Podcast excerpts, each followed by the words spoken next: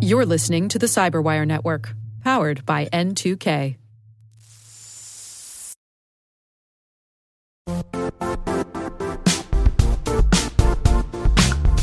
Don't struggle to align your organization's cybersecurity with business risk. Get the only solution that goes beyond reacting to threats with vulnerability and risk monitoring. You need the next evolution of MDR, and only Critical Start delivers it. Critical Start doesn't just monitor and respond to threats. They put you in control by detecting suspicious activities, quickly responding to contain threats, and identifying your most critical assets and protecting them against vulnerabilities and exposures. With continuous visibility, expert guidance, and measurable risk reduction, Critical Start has redefined what it means to manage cyber risk. Demonstrate provable security maturity to your leadership while positioning your program to achieve the greatest risk reduction per dollar spent. Stop fearing risk and start managing it with Critical Start. Visit criticalstart.com and request a demo today. That's criticalstart.com.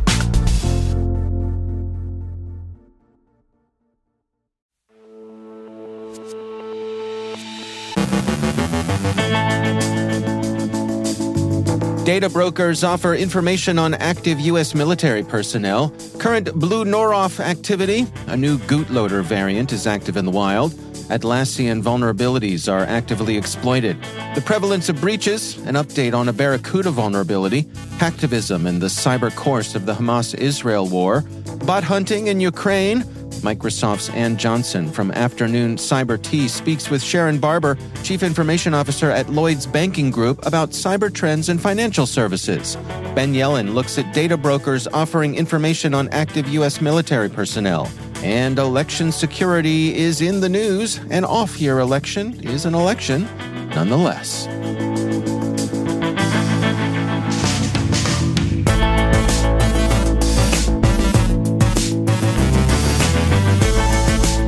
I'm Dave Bittner with your CyberWire Intel briefing for Tuesday, November 7th, 2023.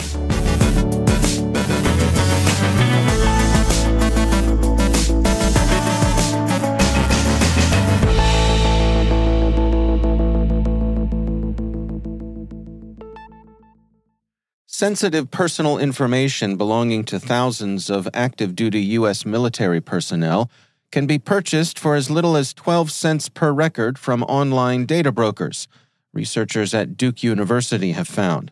The information includes health data, financial data, location data, information about religious practices, and more. And yes, religious practices are indeed the sort of data that is recorded. Your religious affiliation, if any, is right there on your dog tags if you're in a U.S. service. The researchers note that the availability of such data poses national security risks, even though the data brokerage industry remains largely unregulated in the U.S.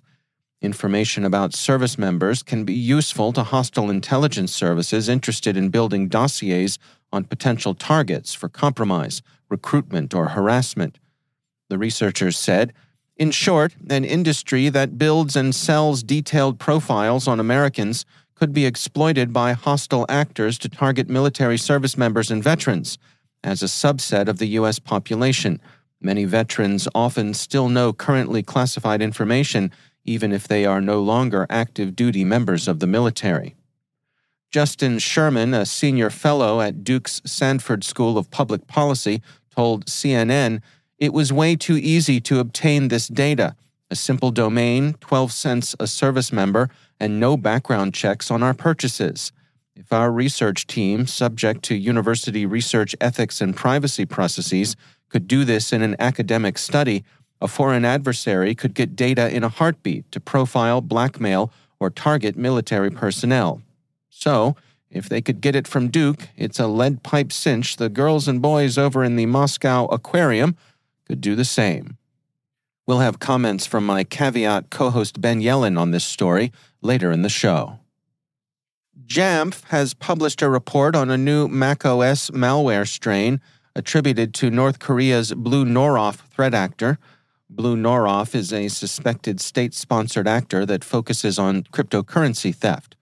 Jamf says The activity seen here greatly aligns with the activity we've seen from Blue Noroff in what Jamf Threat Labs tracks as the Rust Bucket campaign, where the actor reaches out to a target claiming to be interested in partnering with or offering them something beneficial under the disguise of an investor or headhunter. Blue Noroff often creates a domain that looks like it belongs to a legitimate crypto company in order to blend in with network activity. North Korea has long used cybercrime as a means of redressing economic shortfalls caused by international sanctions and the pariah state's own failed policies.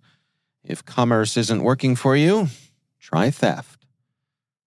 SEO poisoning is when a victim's search histories are used against them, and that seems to be the initial point of entry for a new Gootloader variant IBM's X Force has discovered. The researchers call the malicious implant Gootbot and say it facilitates stealthy lateral movement and makes detection and blocking of Gootloader campaigns more difficult within enterprise environments. They describe Gootbot as a lightweight obfuscated PS script containing only a single C2 server. It's an alternative to other more familiar post exploitation tools like Cobalt Strike. Once installed, Gootbot implants spread across an infected enterprise domain looking for domain controllers. X-Force says, at the time of writing, Gootbot implants maintain zero AV detections on VirusTotal, enabling the malware to spread stealthily. Rapid7 is tracking ongoing exploitation of a recently disclosed improper authorization vulnerability affecting Confluence Data Center and Confluence Server. The security firm says the vulnerability has been exploited in multiple customer environments, including for ransomware deployment. Rapid7 says the process execution chain, for the most part, is consistent across multiple environments, indicating possible mass exploitation of vulnerable internet facing Atlassian Confluence servers. Atlassian issued patches for the flaws last week, urging customers to apply the fixes immediately. Armis has published a survey conducted by Vanson Bourne looking at cyber trends over the past year finding that 61% of global organizations confirmed they had been breached at least once over the past 12 months, with 31% experiencing multiple breaches during the same period. The top countries with organizations most likely to report breaches were the United States, Singapore, Australia, and New Zealand. The researchers note on an average business day, 55,686 physical and virtual assets are connected to organizational networks. Global respondents shared that only 60% of these assets are monitored, leaving 40% unmonitored. Researchers at Vectra AI have found a way to bypass a rule designed to detect exploitation of a vulnerability that affects Barracuda's email security gateways. The rule, which was developed by Proofpoint's emerging threats team, failed to alert on a specific proof of concept exploit despite successful delivery of the exploit payload. Proofpoint has since released a new rule that addresses Vectra AI's findings. The cyber attacks Israel has sustained during the present war with Hamas have, for the most part, not risen above nuisance level hacktivism. A typical example is the defacement of the Maccabi Tel Aviv basketball team's website with the message, Allah's victory is near. Such hacktivism is likely to persist beyond whatever end the physical fighting reaches. SC Magazine inventories the kind of war driven threats businesses in particular should be alert for. It's a familiar looking list which includes DDoS attacks, disinformation and other influence operations, cyber espionage, data theft and doxing, and website defacements. The most consequential cyber attacks of the war so far have emanated from Iran and the head of Israel's National Cyber Directorate, Gaby Portnoy, sees the prospect of an intensified Iranian campaign as his biggest worry. Portnoy told CNN, Iran knows that they can act more freely in cyberspace than in the physical space. We are prepared for that as much as we can. Interfax Ukraine reports the SBU's tally of bot takedowns. Since the beginning of the current war in February of 2022, the Ukrainian Security Service says it's taken down 76 bot farms operating on Ukrainian territory and pushing pro Russian narratives. SBU Cybersecurity Department head Illia Vitiuk said, This is no longer just about professional intelligence services. We have information that a number of educational institutions are already teaching the subjects of cyber attacks on civilian infrastructure. They want to increase the scale of attacks and the number of people who can do this professionally. By the way, they teach how to attack not only Ukrainian systems, but also partner countries. In other words, the Russians are looking at you too, collective West. The SBU thinks that students and criminals are prime recruits into the Russian cyber services and their auxiliaries. They've got the skills, and they're appropriately biddable. And finally, today is Election Day in the U.S. It's an off year election and so attracts less attention than presidential or midterm voting, but the cybersecurity experts are nonetheless watching the conduct of voting. The U.S. Cybersecurity and Infrastructure Security Agency is running an election operations center to help secure the vote. The agency said, this Elections Operations Center brings together federal partners, state and local election officials, and private sector election partners to share real time threat information. CISA stands ready to provide technical security support to the election infrastructure community. We look forward to seeing any lessons learned. In the meantime, access management platform provider Cerby has released a study of social media and election security that assesses various platforms for their vulnerability to account takeover and the spread of disinformation. Compared to last year, platforms increased their use of multi factor authentication, but enterprise grade authentication and authorization, the study concluded, continue to lag. So, as CISA would say, shields up.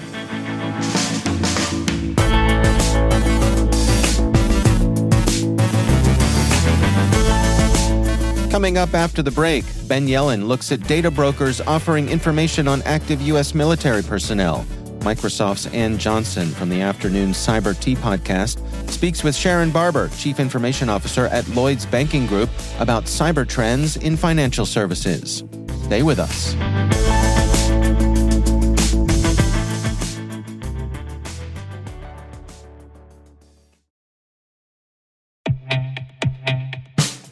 In the complex world of enterprise identity, securing legacy web apps at scale can be daunting.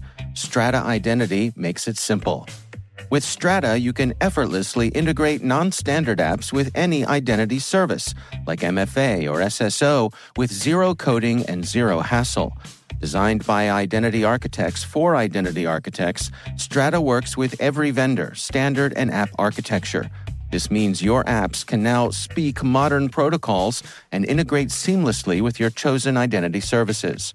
From securing on prem web apps to migrating away from outdated identity providers or consolidating them, Strata helps you keep your complex access policies as you modernize your identity infrastructure and get rid of technical debt. Join leading organizations like 3M, Dallas County, and CIBC in securing your apps with Strata. Visit strata.io slash cyberwire, share your identity security priorities, and receive a complimentary pair of AirPods Pro. Offer valid for organizations with over 5,000 employees. Connect today at strata.io slash cyberwire.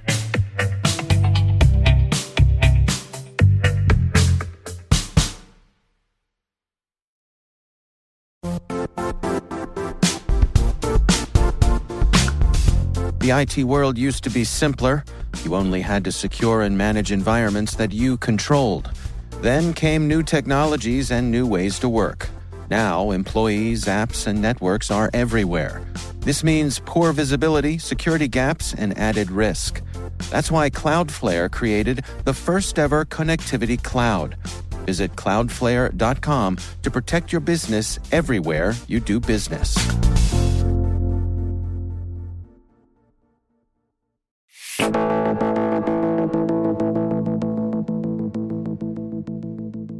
Microsoft's Ann Johnson is host of the Afternoon Cyber Tea podcast right here on the Cyberwire Podcast Network. In her most recent episode, she speaks with Sharon Barber, Chief Information Officer at Lloyd's Banking Group, about cyber trends in financial services. Here's part of their conversation. Today I'm joined by Sharon Barber, Chief Information Officer at Lloyd's Banking Group. Sharon is responsible for group wide IT service, cloud and traditional technology infrastructure, security and technology resilience at Lloyd's. And prior to this, as Chief Resilience and Security Officer, Sharon headed up teams responsible for cyber, physical, and information security activities, along with sourcing, supply chain management, and divestments. As part of this role, Sharon led Lloyd's operational resilience strategy and implementation and the group's response to regulatory policy requirements. Sharon also led the group's incident response to the COVID 19 crisis. Sharon is co chair of the UK National Cyber Advisory Board. That's a lot, Sharon. Do you expect to see more of that in the future? And do you think that more CISOs have ambitions to rise to the CIO role? I'd like to think so. Maybe they don't all realize they have the ambition to do that. I think we should definitely talk about it more. And it does depend on your background and experience. So I think if the CISO is technical, which more and more is the case these days, and has either IT experience or work closely with the IT teams, And I think it's a great career path and opportunity. And people should start to consider it. And if you think in you know many areas, you know, technology and security are very closely linked. Everything is digital and online, and so it is very similar. And the non-technical skills are very transferable, especially those leadership skills you need in security and managing stakeholders at executive and board levels, and then also building high-performing teams. So, you know, so I definitely think it is a good transition. Though I would say it's a different hat that you wear. No surprise. You go from setting the security standards, running the operations, and setting expectations and security being top priority to having to trade off the risks across the ecosystem. And it doesn't mean security isn't the top priority. It just means you have to think about it end to end on the risk side. But what I would say that has been great is that as a CIO with a security background, you know, it gives you the experience and the mandate to drive security ownership right through the organization and ensure that security is considered at the outset rather than it's somebody else's job to consider. Like one of the reasons I love cyber and I've been doing it forever is it's a rapidly evolving industry. That rapid evolution, though, also requires constant innovation. Can you talk about your perspective on innovation in cyber? Absolutely. I'm a, I'm a firm believer that innovation is not just a nice to have and it's critical for all of us to keep pace with the threat and stay ahead. And that's just, that's not just in cyber, that's in all of our businesses. You know, and you know, what we need to do is individual firms and as industries, you know, we need to be thirsty for new and innovative ideas. There are some great startup hotbeds here in London, but particularly in the US and Tel Aviv. We're trying to support the UK as much as we can. Uh, we're a founding partner of LORCA, the London Office of Cybersecurity Rapid Advancement. That's not uh, not easily slip off the tongue, but I think it's really important that we work together and we support the government cybersecurity strategy. So that's a key one for us in the UK. And as you interact with these great startups, you know, over the years, we've found some really useful technologies through these engagements, but it is wider than just, you know, leading edge technologies. It's important to build a culture and build innovation into business as usual and what you do every day, making sure that your labs are building innovative ideas into their backlogs and strategies and not being afraid to fail as well. You know, so it's very much a mindset. We have to think differently and ensure innovation is a core part of our business processes and not just something exciting done by a few people on the side. You can hear the afternoon Cyber Tea podcast hosted by Microsoft's Ann Johnson right here on the Cyberwire Podcast Network.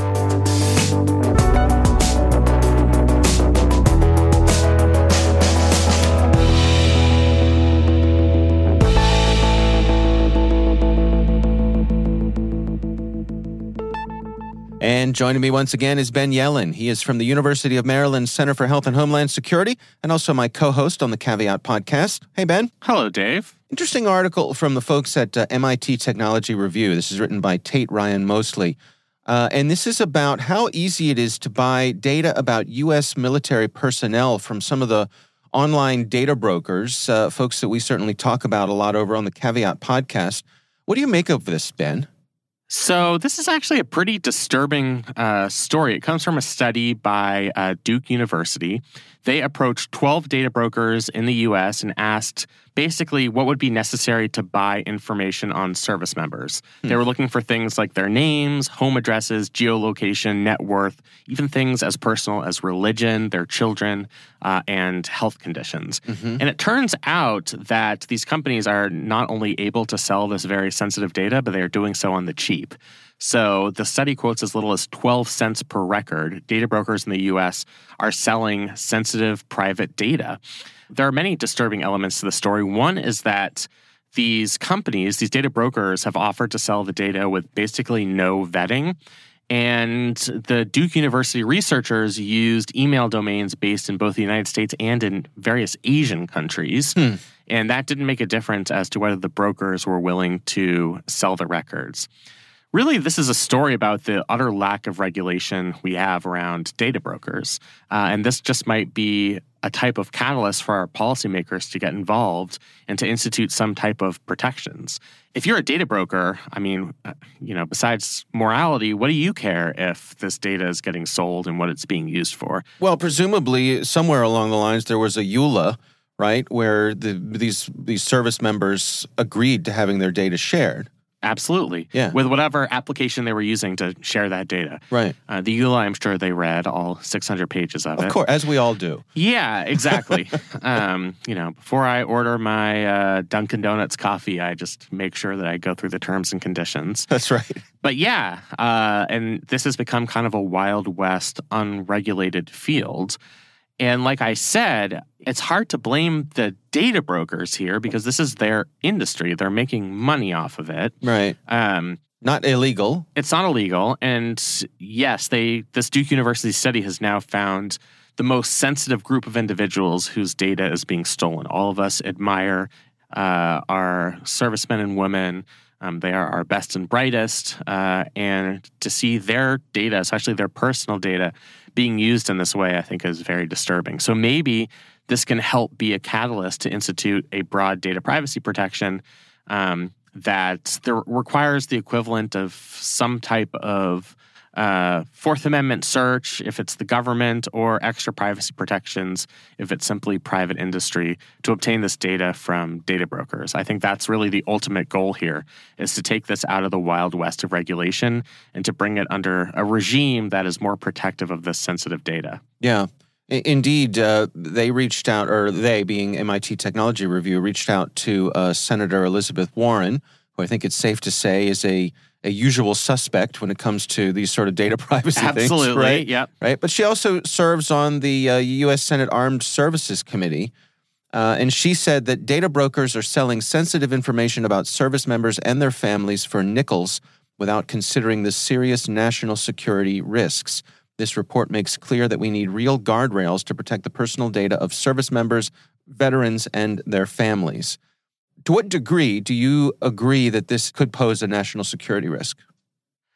You know, it's hard to say. I mean, I think there's always a risk that with this type of sensitive information, if it gets into the wrong hands, it could be used as a method to attack service members, especially if we're talking about geolocation data. Mm. Um, so, for things like uh, attempts at terrorist attacks, I mean, this could be a, a weapon that's deployed if you're thinking about terrorist organizations, this would be a cheap way for them to obtain data in ways that they previously just would not have been able to do. Right. Uh, so, yeah, I, I certainly think there is a risk out there. It's not a reason for any of us to panic, but because this data is so personal and so sensitive and it's targeting service members, I, I think there absolutely is that risk that it affects our national security. Yeah. Uh, another thing that this report highlights is that some of the brokers ask the researchers to sign non disclosure agreements. So, in other words, you're going to buy this data from us, but you can't tell anybody. Yeah, that's something that's very interesting and disturbing to me. Mm-hmm. Um, I mean, I think that was an interesting part of the study is that the Duke researchers weren't just passively observing how this industry works, but they were actively purchasing the data and kind of uh, showing us, bearing to the rest of us who aren't familiar with the world of data brokers, how this all works. So the fact that they're trying to force them to agree to these NDAs, I think, is uh, really illuminating. I think that it kind of reveals a consciousness in some sense on the part of these companies that they are dealing with sensitive data.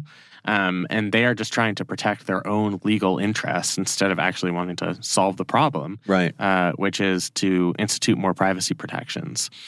Um, so, yeah, I definitely think that is a disturbing uh, element to it. It's what one of the researchers called a veil of secrecy that data brokers are drawing around their practices. hmm Yeah. MIT also reached out to Senator Ron Wyden, another usual suspect. Absolutely, he yep. said he said not to sound like a broken record, but our country desperately needs a comprehensive consumer privacy law here to limit the collection, retention, and sale of sensitive personal information from the start. I feel like Senator Wyden could have that tattooed across his forehead. I right? think so. Yeah, that could be the outgoing message on his uh, Senate office phone voicemail. Right. Yeah, I uh, I wonder if they're going to bring some of these representatives from some of these companies in for a uh, good old fashioned congressional grilling, Mm. maybe in front of the Armed Services Committee, and bring some service members who've had their data uh, brokered, Mhm. just like uh, the study seems to indicate, and make a real show of it. You know, Good old fashioned naming and shaming. Absolutely. It's very effective. I mean, how do you think we got those tobacco companies finally? Get them in front of there and shame them to their face. Yeah, yeah. All right. Well, again, this is an article from MIT Technology Review written by Tate Ryan Mosley. It's titled, It's Shockingly Easy to Buy Sensitive Data About U.S. Military Personnel. Ben Yelin, thanks for joining us. Thank you.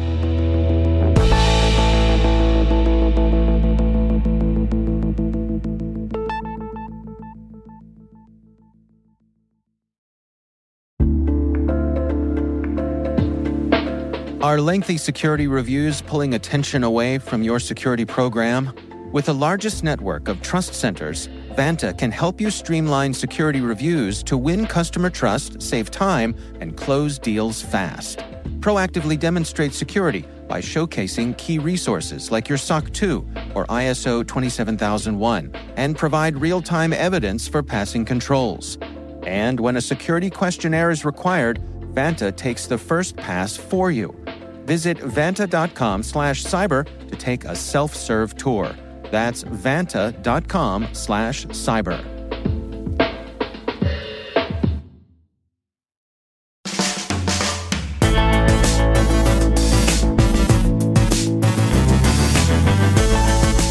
And that's the Cyberwire. For links to all of today's stories, check out our daily briefing at thecyberwire.com. We'd love to know what you think of this podcast. You can email us at cyberwire at n2k.com. Your feedback helps us ensure we're delivering the information and insights that help keep you a step ahead in the rapidly changing world of cybersecurity. We're privileged that N2K and podcasts like the Cyberwire are part of the daily intelligence routine of many of the most influential leaders and operators in the public and private sector, as well as the critical security teams supporting the Fortune 500 and many of the world's preeminent intelligence and law enforcement agencies.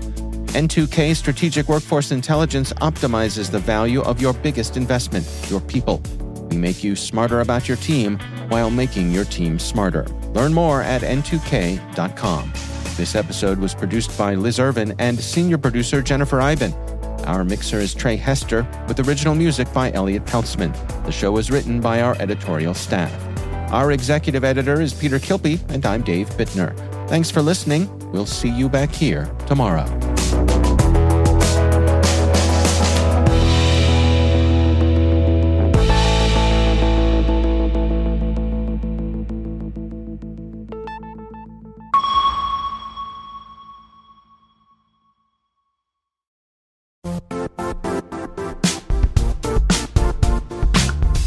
And now, a word from our sponsor, Zscaler, the leader in cloud security. Cyber attackers are using AI in creative ways to compromise users and breach organizations. In a security landscape where you must fight AI with AI, the best AI protection comes from having the best data. Zscaler has extended its zero trust architecture with powerful AI engines that are trained and tuned by 500 trillion daily signals. Learn more about Zscaler Zero Trust Plus AI to prevent ransomware and AI attacks. Experience your world secured. Visit zscaler.com slash zero trust AI.